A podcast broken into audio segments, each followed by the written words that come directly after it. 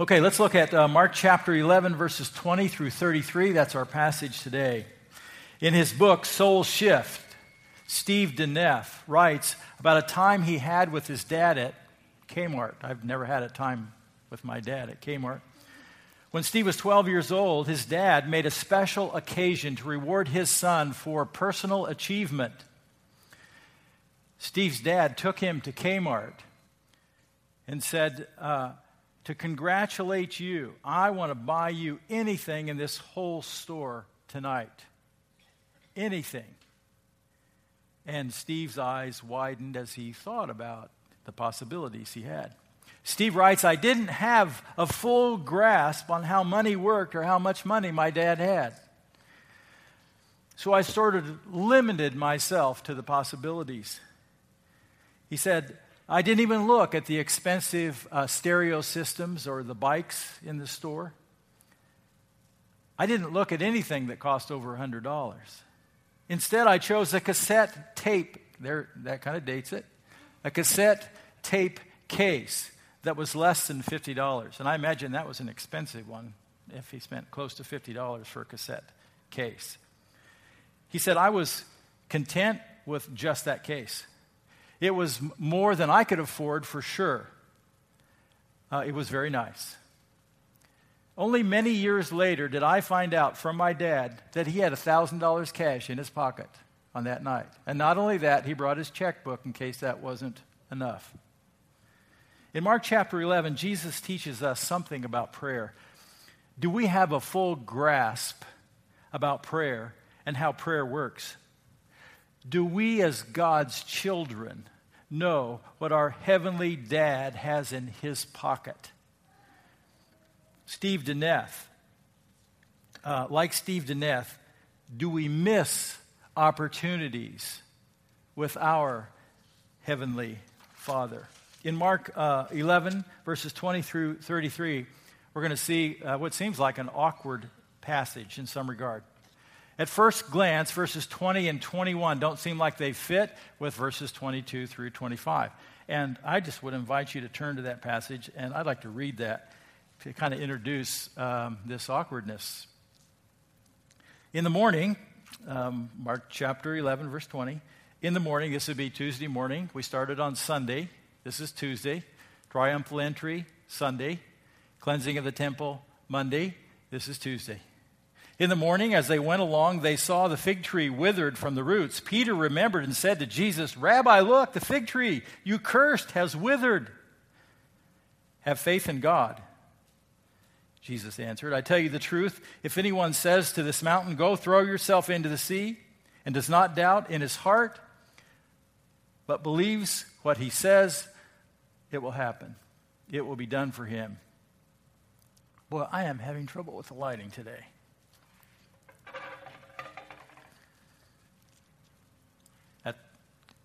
What happens when your eyes get dark. Verse 24. Therefore, I tell you, whatever you ask for in prayer, believe that you have received it and it will be yours. And when you stand praying, if you hold anything against anyone, forgive him so that your Father in heaven may forgive you your sins. And so it seems like there's a couple of passages there that how do they fit together? Because it doesn't seem like it's very smooth. Let's look at uh, verses 20 through 25 and follow along on your outline. Number one, the old system will be, be replaced by the new. The old system will be replaced by the new. Well, what old system? Well, the old system refers to the temple and its religious leaders. The old system includes the law of the Old Testament and that whole animal sacrificial system. The new represents the way of the king, the kingdom way, and it's inaugurated in the New Testament by Jesus. So let's look at the fig tree incident. The fig tree incident represents the old system. This is in verses 20 and 21. Now I need a little help you with a little context, a little reminder to see how this fits. Okay, this is review.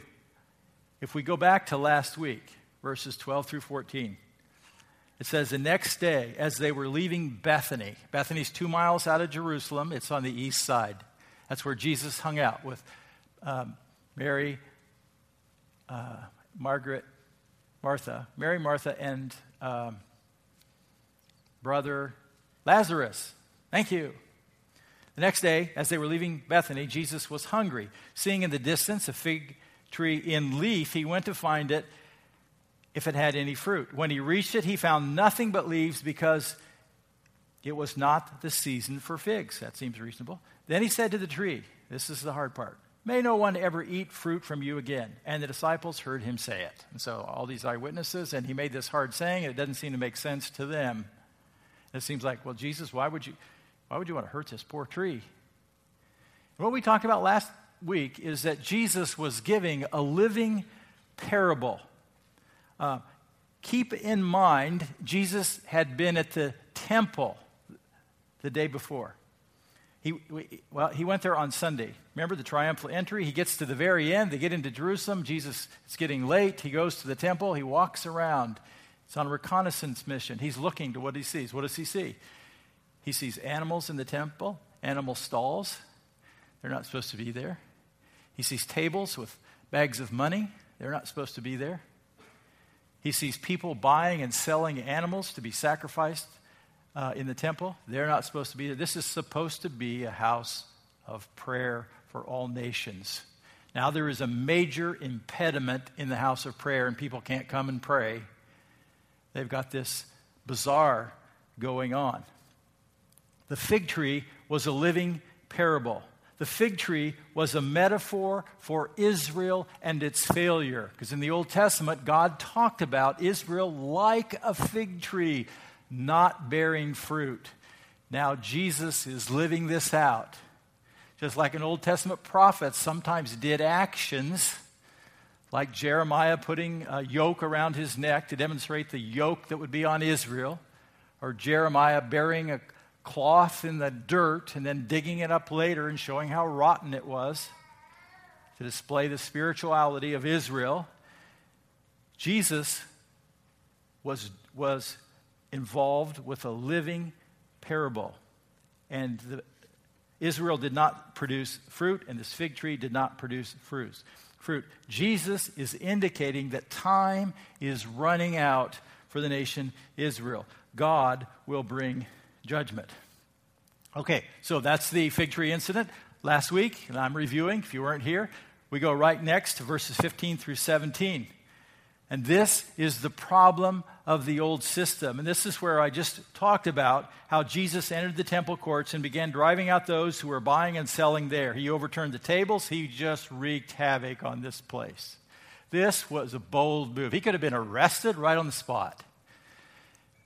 They apparently were afraid to arrest him. Um, the temple was to be a house of prayer. So the fig tree is a living parable that pictures Israel being judged for not bearing fruit. And then it follows uh, that Jesus marches into the temple and single handedly overturns the religious racketeering industry in the temple. Now, think about this God is not happy with the temple religious system because Jesus, the Son of God, is not happy with this system. And now we come to the passage that we start with today, verses 20 and 21. The picture of impending judgment. In the morning, we said it was Tuesday. As they went along, they're going from Bethany, two miles into Jerusalem, they saw the fig tree, the one they had seen the day before that Jesus spoke to. It had withered from its roots. That's kind of a drastic thing, not from top down, but from bottom up. Peter remembered and said to Jesus, Rabbi, look, this is cool. The fig tree you cursed has withered. Jesus is not even going to comment about the fig tree. Um, pretty drastic change for 24 hours to, to wither from the roots up. Now, Mark 12, keep the context in mind. Mark 12 is all on Tuesday. Now we're going to look at Mark 13. Now, usually we don't, I don't have so many ideas, but this is a little complex, but stay with me. Mark 13, verses 1 and 2. Jesus was leaving the temple, same day, late. Look, teacher, one of the disciples said, What massive stones, what magnificent buildings. This is the temple. Isn't this awesome? Isn't it beautiful? It's kind of like the fig tree with all those leaves. What does Jesus say? Do you see all these great buildings? Not one stone here will be left on one another. Everyone will be thrown down. That was a bold statement. He's saying there is going to be total destruction to this temple. Every stone will be torn down. Now, if you know history, 70 AD, Titus, the Roman general, came in to destroy the city of Jerusalem. And he understood how important it was to crush the Jewish people by crushing their temple. What did he do? These stones were massive. Uh, solid granite, bigger than my hands here, some of them one stone higher than my hands. And they drug every one of those off of the Temple Mount into the ravine next to it, just to crush the Jewish people in 70 AD. So, the old is going to be replaced by the new. Verses 22 through 25. Now we come to this awkward transition. The new system will be characterized by faith. Uh, so Jesus doesn't respond uh, to this fig tree thing. You know, Peter says, Hey, Lord, this is cool. And Jesus doesn't even say anything. He says, verse 22, Have faith in God, Jesus answered. The new system will be characterized by faith. The new system will be characterized by faith. Number one, living by faith will replace the works oriented religious system he says, have faith in God. That's, he's just going to go from, uh, let's not talk about the fig tree, let's not talk about the temple, let's not talk about God's judgment. Here's what I've been trying to get to you guys from the beginning. And how many times, and we could do this, we could go back and look at every passage where the, the, uh, the disciples were clueless, they, they didn't have faith, they didn't understand, Jesus was teaching, and they're talking about bread, and he's talking about other stuff. And he's trying to to instill this value of faith. They need to learn to trust God. Uh, secondly, living by faith will see answers to big prayers, verses 23 and 24. Uh, he says, Truly, I tell you, if anyone says to this mountain, Go throw yourself into the sea, and does not doubt in their heart, but believes uh, what they say will happen, it will be done for them. Wow, isn't that cool? So Jesus says, You know, uh, if anyone says to this mountain, what mountain? Well, you know what? They're, they're on the Mount of Olives. This is just outside of Jerusalem. And he says, uh, Go throw yourself into the sea. What sea? Well, from the Mount of Olives, you can see the Dead Sea. And he's trying to picture something for them. You can tell this mountain to go throw yourself into that sea. Now, do you think Jesus literally meant that? He wanted his disciples to go around and talking to the mountains and telling the mountains to go in the sea so they could fill up the sea? I don't think that's maybe what Jesus intended. But he was teaching them about faith. He had just told the fig tree, You're not going to bear any fruit. He spoke with the authority of heaven. And he said, You can do that to a mountain. But I don't think he literally meant the mountain. I think he was talking about a spiritual metaphor mountains of obstacles that seem totally immovable. Um, Jesus' words were figurative. He said, um, Therefore, I tell you, whatever you ask in prayer, believe that you have received it and it will be yours.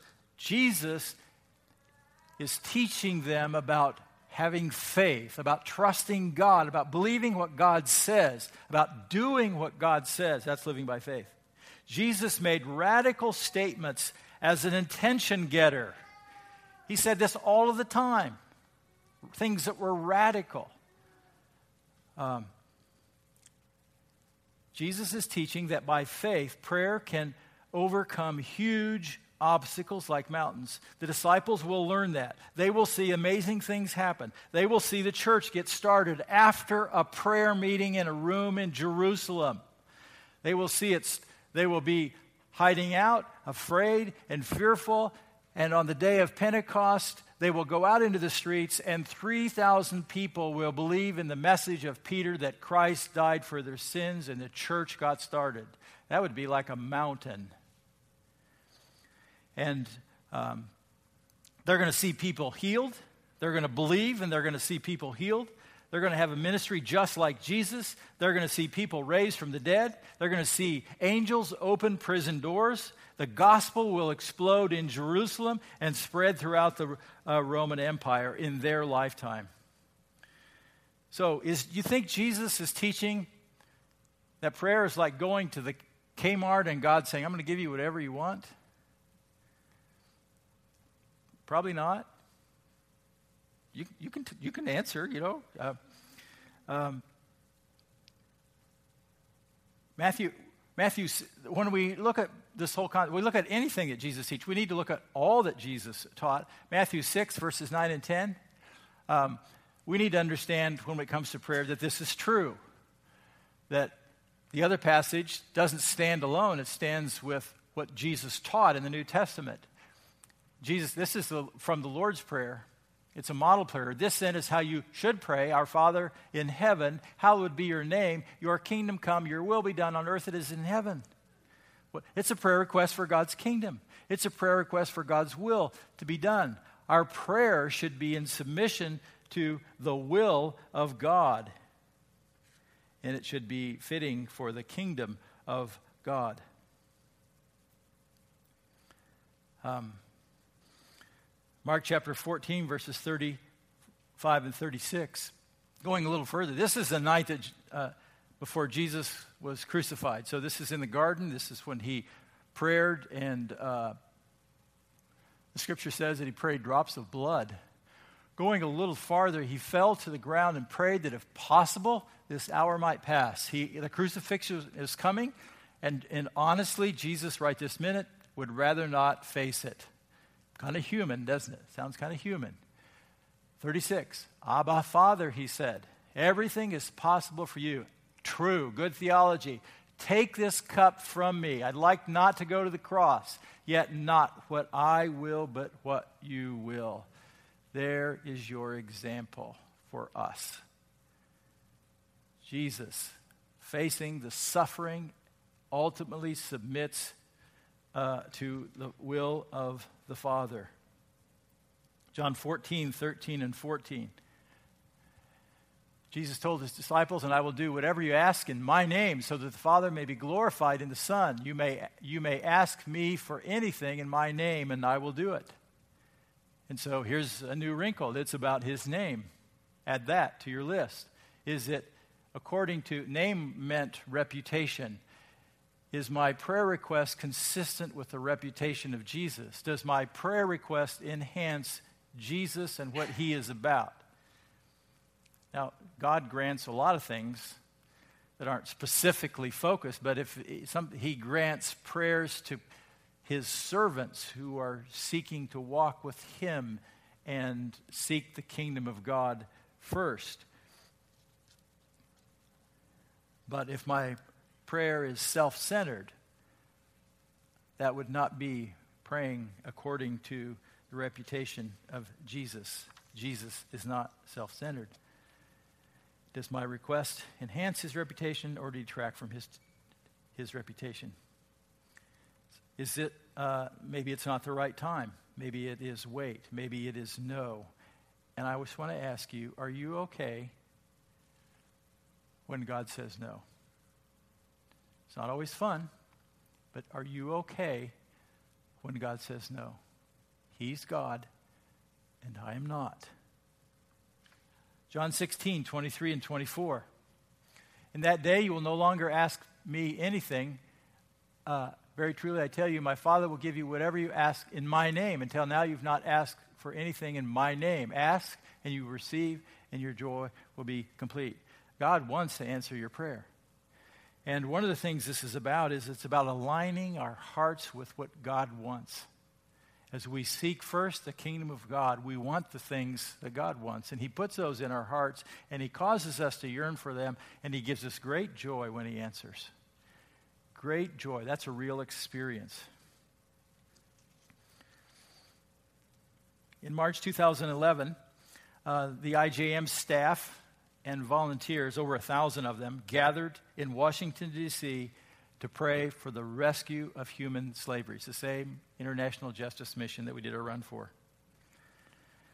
Um, in that meeting was a man from Chennai, India, and I won't uh, tell you his name because I couldn't pronounce it. Um, he is not usually a very brave person. But after that prayer meeting, he went back to his hometown, his village in India. And he was aware of a brick industry where human trafficking was involved. And as people were continuing to pray in Washington, D.C., he launched a police raid on the brick industry and rescued 522 people in one fell swoop. And uh, what are we saying? Uh, God can remove big obstacles because of prayer. And he delights in answering prayer. Thirdly, verse 25 living by faith goes hand in hand with forgiving others. Living by faith goes hand in hand with forgiving others. Verse 25. And when you stand praying, Jesus said, if you hold anything against anyone, forgive them, so that your Father in heaven may forgive you your sins. This is really Christianity okay. But this is where we fall down sometimes. This is, uh, Jesus is saying there's a direct correlation between your prayer life and answered prayer and your ability to forgive other people who offend you.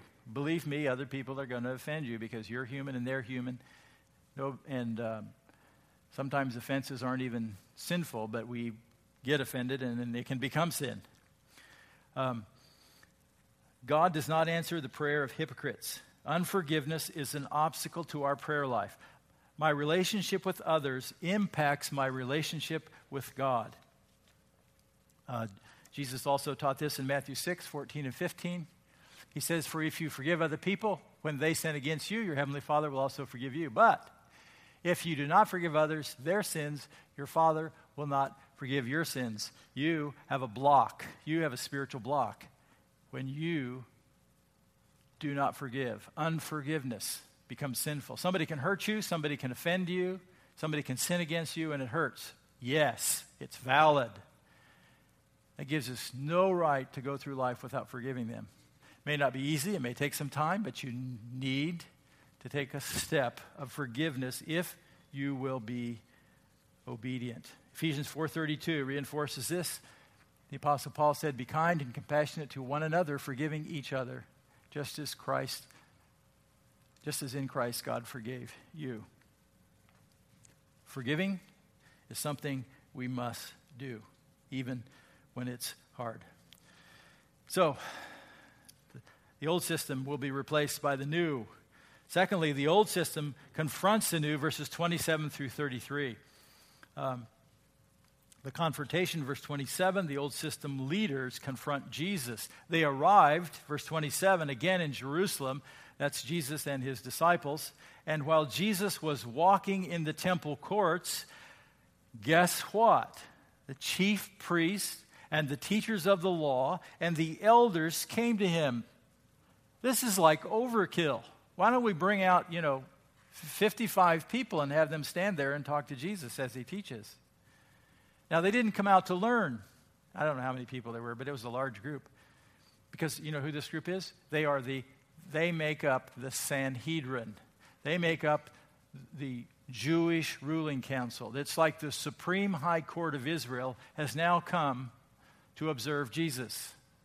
And it's not because they're interested to learn, and get excited about advancing the kingdom, they have come to challenge him. This is still Tuesday. And um, let's go back to last week, verse 18. Mark 11, 18. The chief priest, there's only supposed to be one chief priest at a time. And the real chief priest during Jesus' day was Caiaphas. But Caiaphas' father in law, Annas, had been the high priest, and he's one that really calls the shots. He tells his son in law kind of what to do. So now we have at least two high priests. And the practice of Israel during those days was if you had been a high priest, you get to sit in this group. So th- there's a plurality of high priests when there's only supposed to be one. And the teachers of the law, now they would be like Pharisees and scribes. And then um, I've got the. Uh, I've got the old NIV, and it says the elders were also there. And they're, they're, um, they're not professionals, they're lay people. The elders of Israel like the oldest people in their tribes, and they are represented here in this group. And they began looking for a way to kill him, for they feared him because the whole crowd was amazed at his teaching. There was fear among the Jewish leaders because of the popularity of Jesus. The people got more about Jesus than the leaders did. And so they're looking for a way to kill him. So when they show up here in the temple in Mark 11, verse 27, they uh, are very uh, concerned about Jesus. They're very stressed by Jesus. His activity threatens their future influence. They have had observers following Jesus from the beginning.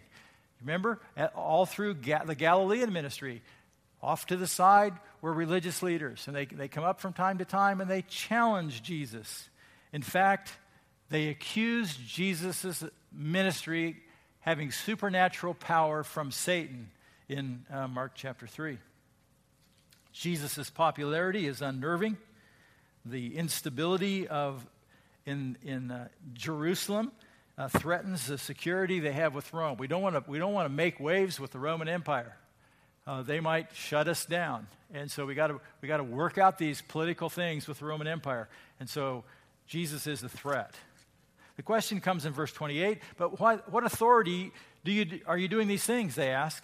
And who gave you to, the authority to do this? Because I'll tell you what, we didn't give you the authority. We do not recognize you. You do not have a seminary degree. You, you are not ordained. You can't be here. Who are you? The religious leaders are the only ones in Israel with religious authority or so they think. What are the things do they refer to? By what authority are you doing these things?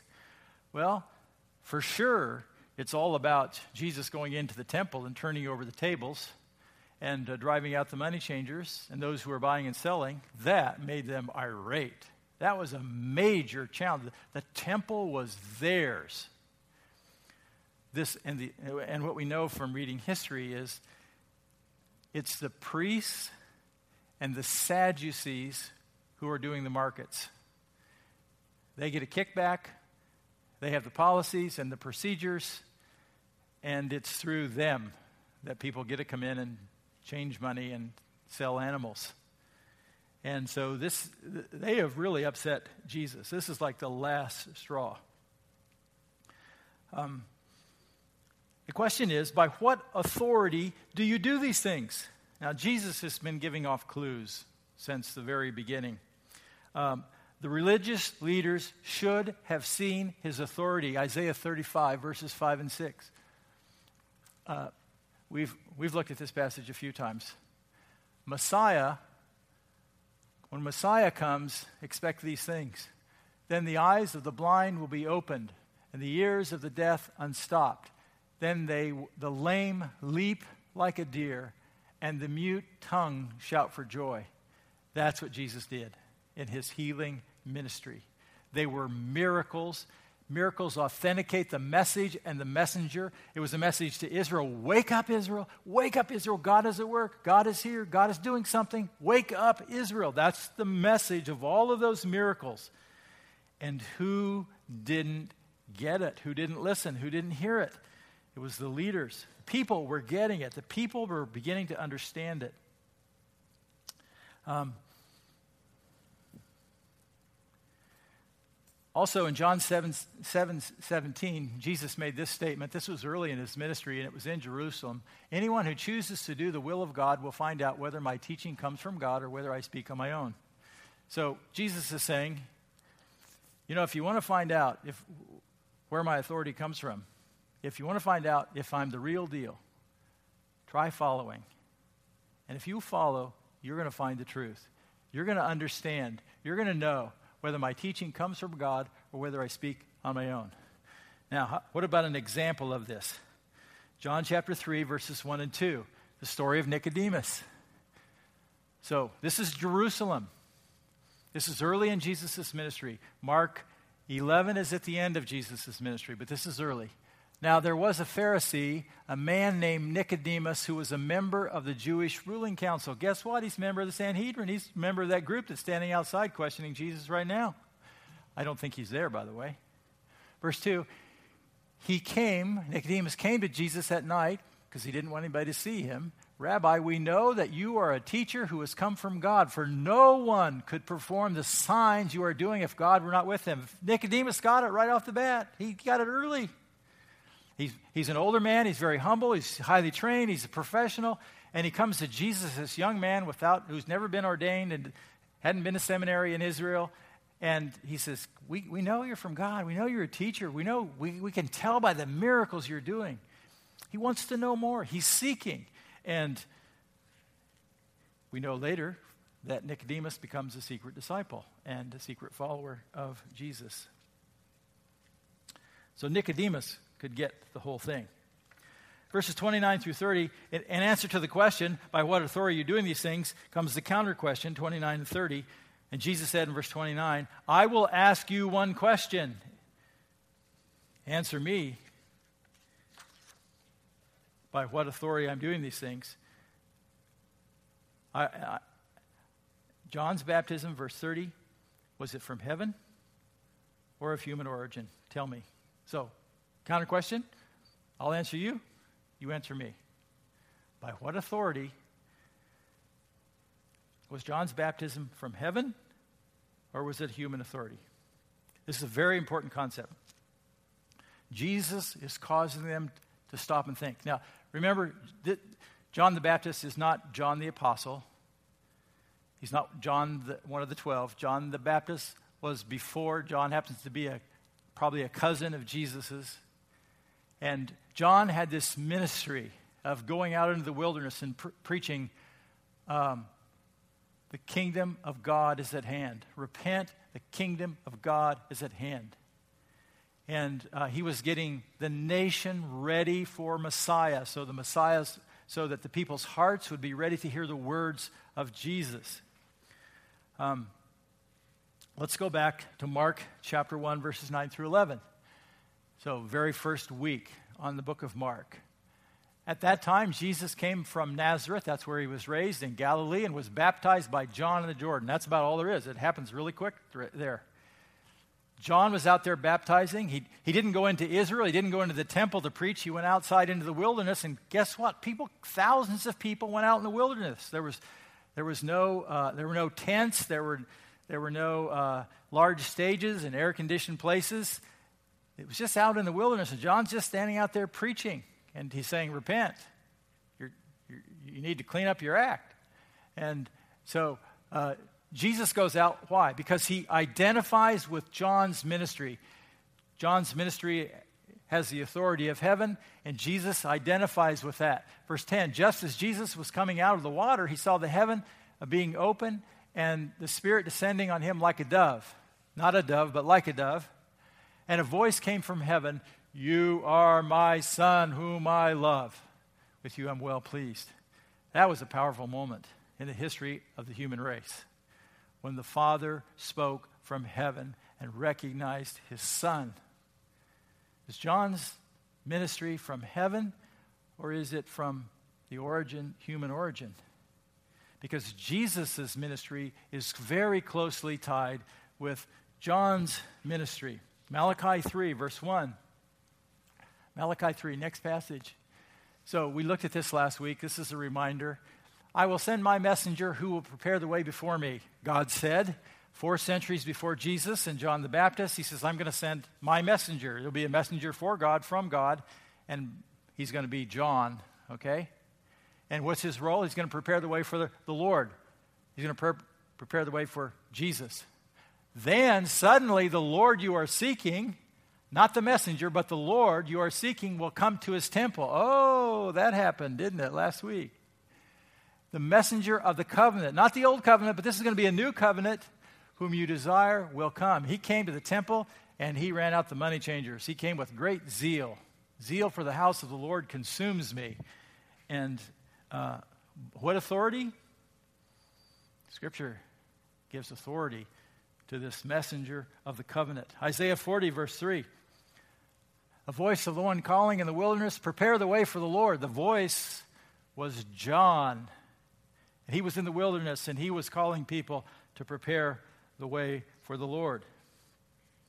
So, discussion verses 31 and 32, they discussed, the leaders, the religious leaders, among themselves and said, If we say from heaven, he will ask, then why didn't you believe him? But if we say um, of human origin, they feared the people, for everyone held that John really was a prophet. They are trying their hardest to be politically correct. Uh, they are not seeking truth, they are seeking to win they want one up on Jesus. They conclude that they don't know the answer. Doesn't that sound cool? That sounds intellectually appropriate. It's ignorant. That's without knowledge. They fear what the people think. And then the answer, uh, verse uh, 33. So they answered Jesus, We don't know. Jesus said, Neither will I tell you by what authority I'm doing these things. So uh, Jesus does not answer their question. Uh, but his whole life was kind of an understatement in answering their question. By what authority did Jesus do these things? John 6:38 For I have come down from heaven not to do my will but to do the will of him who sent me. Came to do the will of the Father. So, uh, a couple things here. The fig tree incident was a living parable. Remember that? Uh, it proved to be an important clue about what's going to happen to Israel. The old system is going to be destroyed. That's what the fig tree was all about.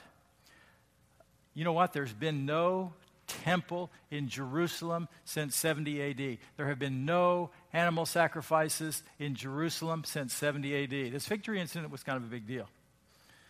Uh, secondly, Jesus taught that the new way of the kingdom would be by faith. You're going you're to begin by faith and you're going to continue by faith. It's all about trusting God. And trusting God means obedience. As I follow Christ, I do what Christ tells me.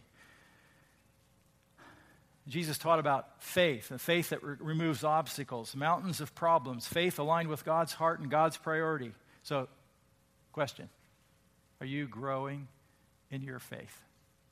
Are you growing in prayer? In your ability to trust God and His promises? Or are you too spiritual just to bother God? That was the problem with um, the leaders in the first century is they were too religious. They already had the answers. They could do religion without God. Jesus also taught that if we don't forgive others, unforgiveness can block our prayers. Unforgiveness is a sin that we need to confess. Um, from 1974 to 1982, Little House on the Prairie was an extremely popular TV show. Anybody watch Little House? A couple of people did. I think it's still in syndicate after 33 years. I think you could probably watch it today.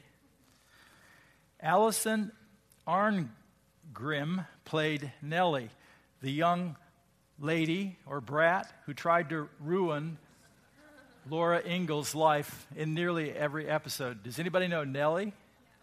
A couple of you do. A few years back, Allison, who played Nellie, was at the Los Angeles County Fair uh, signing autographs with other child stars.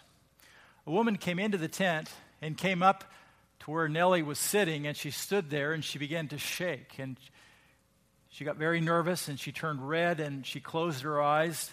She kind of took a deep gasp.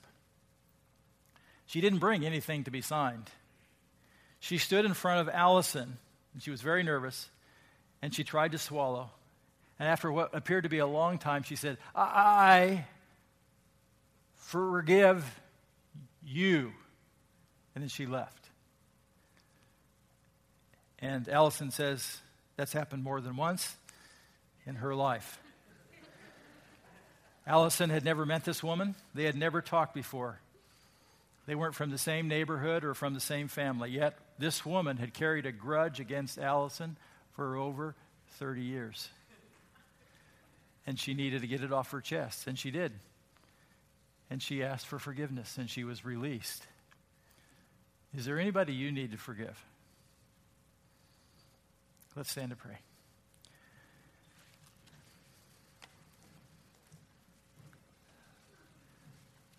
Father, when we come to the scriptures, sometimes we find passages that are hard.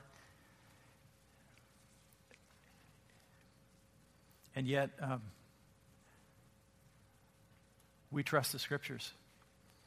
By faith, we understand and we gain understanding.